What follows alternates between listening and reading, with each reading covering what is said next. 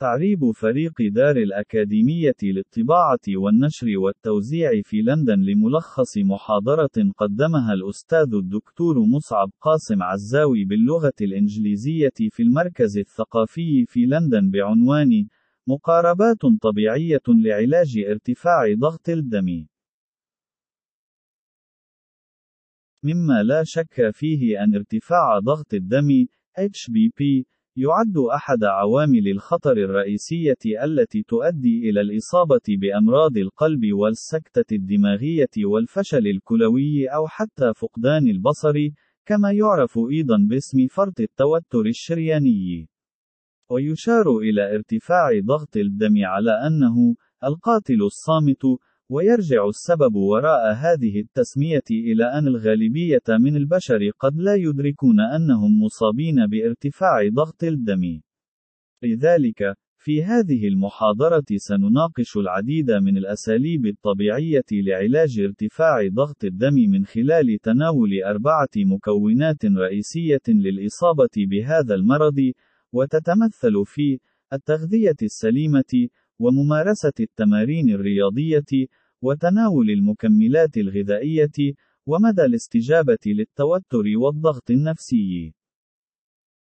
ويقصد بضغط الدم قوة اندفاع الدم داخل الشرايين في جسم الإنسان. ويقاس بوحدة المليليمتر باستخدام جهاز الضغط الزئبقي على أن تسجل قراءتين لضغط الدم في هذا الجهاز، حيث تشير القراءة العليا إلى قياس ضغط الدم الانقباضي، وهذه القراءة هي التي تقيم ضغط الدم أثناء انقباض عضلة القلب. في حين توضح القراءة السفلى قياس ضغط الدم أثناء انبساط عضلة القلب، وهي القراءة أو القياس المعني بتقييم ضغط الدم عند استرخاء عضلة القلب بين الضربة والأخرى. وجدير بالملاحظة أن كلا الرقمين أو القياسين على نفس القدر من الأهمية لجسم الإنسان. وتشير الأبحاث التي أجريت حول هذا الموضوع إلى أن الفئات العمرية فيما قبل سن 55 عامًا يظهر لديها أن ضغط الدم الانبساطي، القراءة السفلى للضغط، يعد مؤشر أكبر يوضح المخاطر المستقبلية المتعلقة باحتمالية الإصابة بأمراض القلب والأوعية الدموية.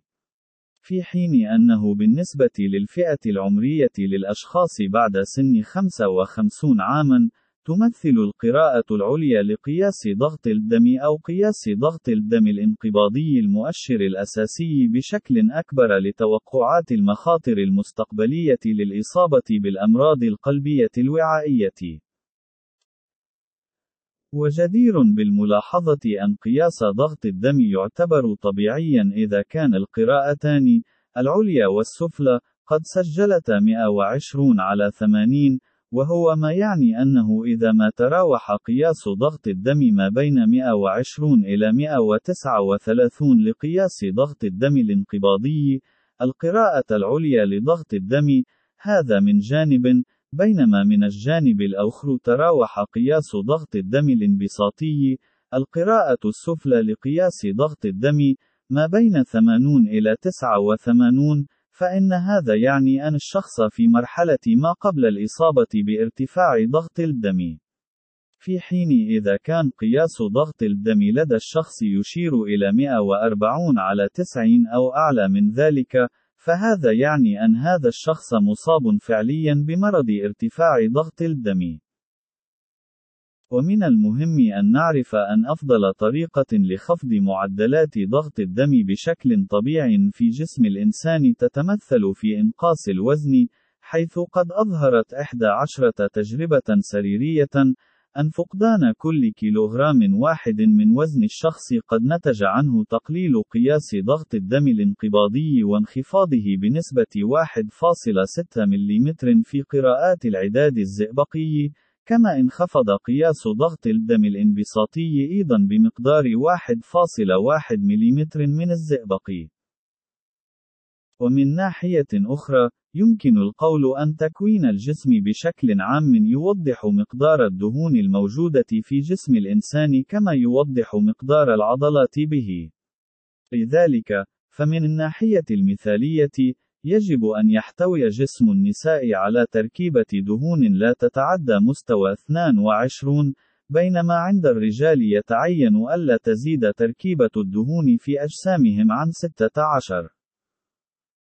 ومن ذلك يتضح لنا أن أفضل الطرق لتقليل الوزن تتمثل في الحرص على التغذية السليمة وممارسة الرياضة، حيث أثبتت الدراسات أن الجمع بين التمارين الرياضية الخفيفة، الأيروبيك، بشكل يومي، من 40 دقيقة إلى ساعة واحدة يوميًا، هذا من جانب، مع أداء تمارين القوة مثل رفع الأثقال الخفيفة ثلاث مرات في الأسبوع، على الجانب الآخر، فإن ذلك من شأنه أن يقلل معدلات ضغط الدم في جسم الإنسان بمقدار 10 إلى 15 ملم من الزئبق في مؤشر ضغط الدم الأعلى، ضغط الدم الانقباضي، وكذلك يخفض من 5 إلى 10 ملم من الزئبق في مؤشر قياس ضغط الدم السفلي، ضغط الدم الانبساطي. ومن الأهمية بمكان الإلمام بفوائد ممارسة التمارين الرياضية، حيث أنها تزيد من كتلة العضلات الضعيفة وتحرق السعرات الحرارية وتقلل من وزن الإنسان، وهو الأمر الذي يؤدي بدوره إلى التقليل من معدلات ضغط الدم. بل علاوة على ما تقدم، فإن ممارسة التمارين الرياضية يعمل أيضًا على خفض نسب الدهون الثلاثية وسكر الدم والكوليسترول الضار أو كوليسترول البروتين الدهني منخفض الكثافة LDL، ومن ثم، فهي تعود بفوائد صحية جمة لا حصر لها على جسم الإنسان. وعلاوة على ذلك، فإن ممارسة الرياضة البدنية لها تأثير هائل على المستوى العقلي للشخص، حيث أنها تعمل بشكل كبير على الحد من شكاوى الشعور بالاكتئاب أو القلق. ويجب مراعاة أن تناول فنجان واحد من القهوة في اليوم، حيث يحتوي فنجان القوة على ما يقرب من 100 مللي جرام من الكافيين، وهو ما يعد الحد الأقصى الذي يمكن أن يتناوله الشخص حال إذا ما كان يرغب في خفض معدلات ضغط دمه. ومن ناحية أخرى، يشكل الشاي الأخضر العضوي خيارًا أفضل بكثير، وذلك لأن الكوب الواحد من الشاي الأخضر يحتوي على 20 ملي جرام فقط من الكافيين.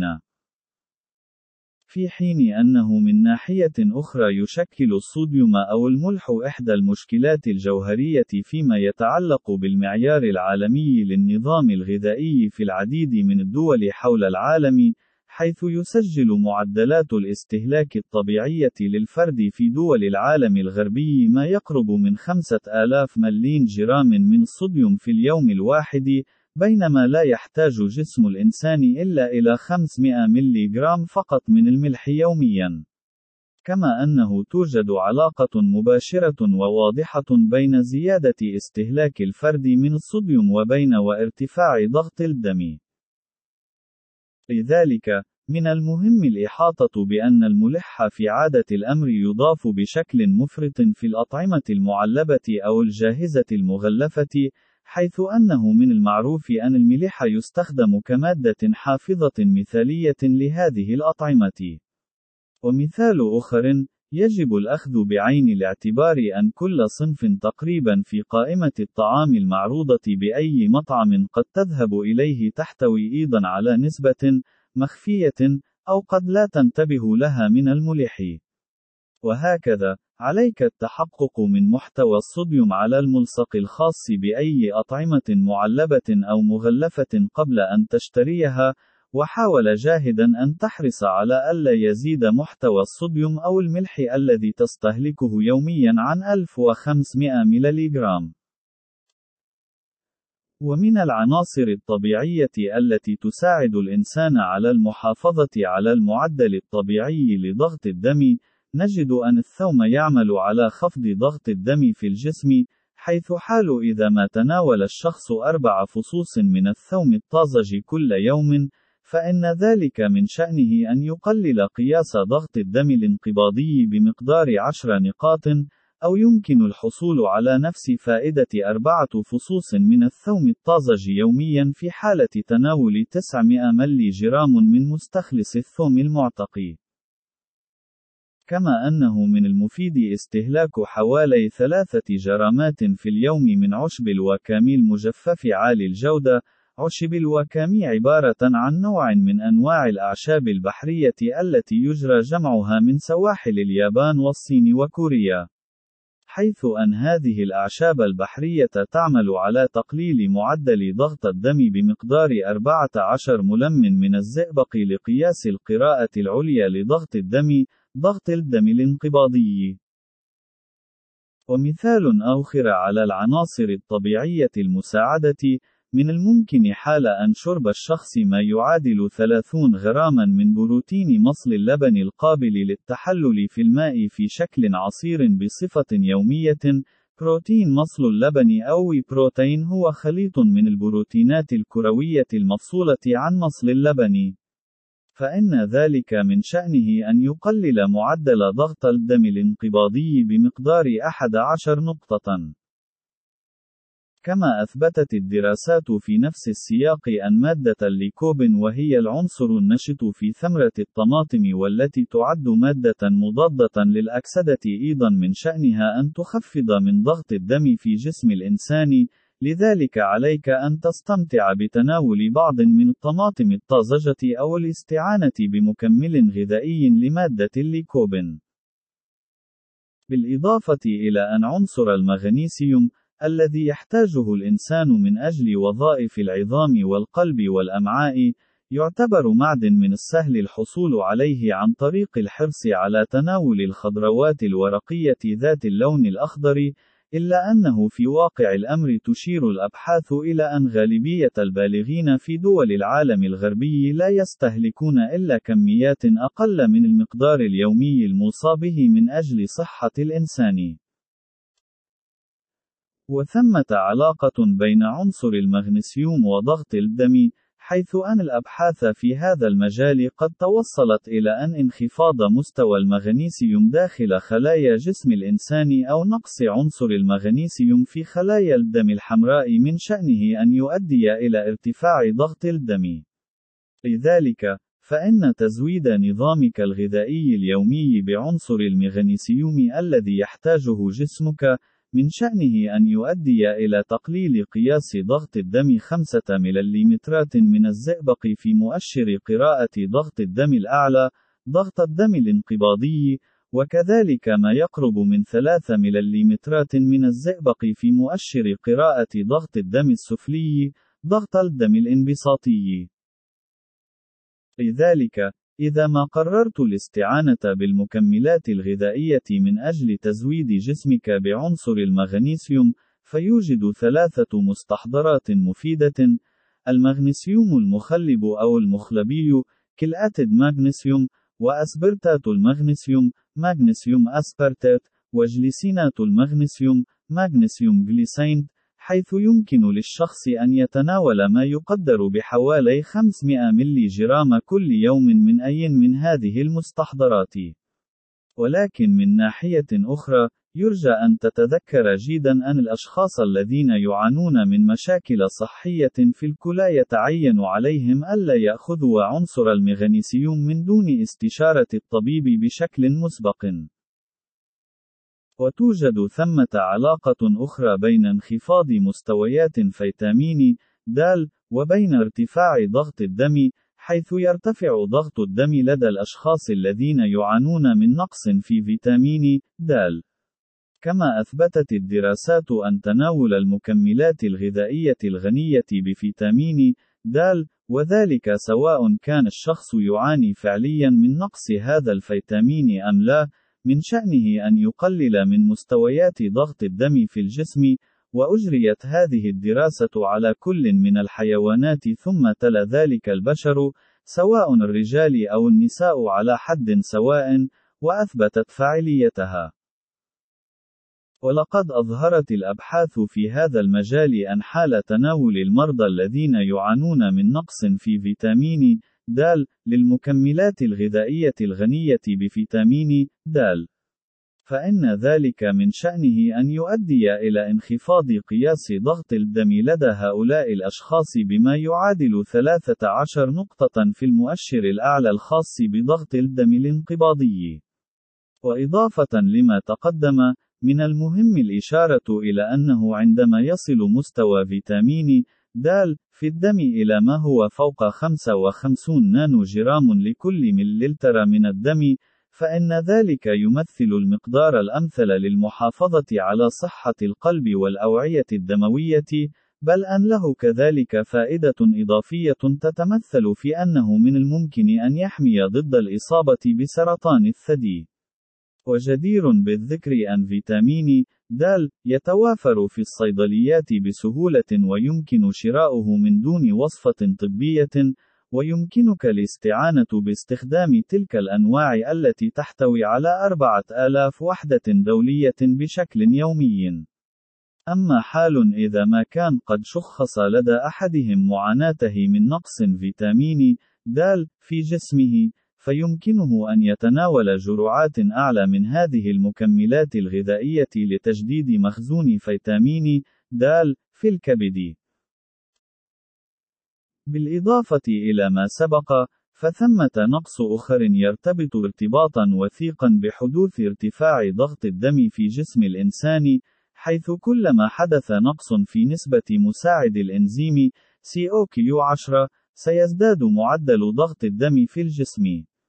لذلك، فلقد أظهرت الأبحاث أن تناول ما بين 200 إلى 400 ملي جرام من مساعد الإنزيم COQ10 كل يوم، من الممكن أن يقلل قياس ضغط الدم الانقباضي بمقدار 11 نقطة.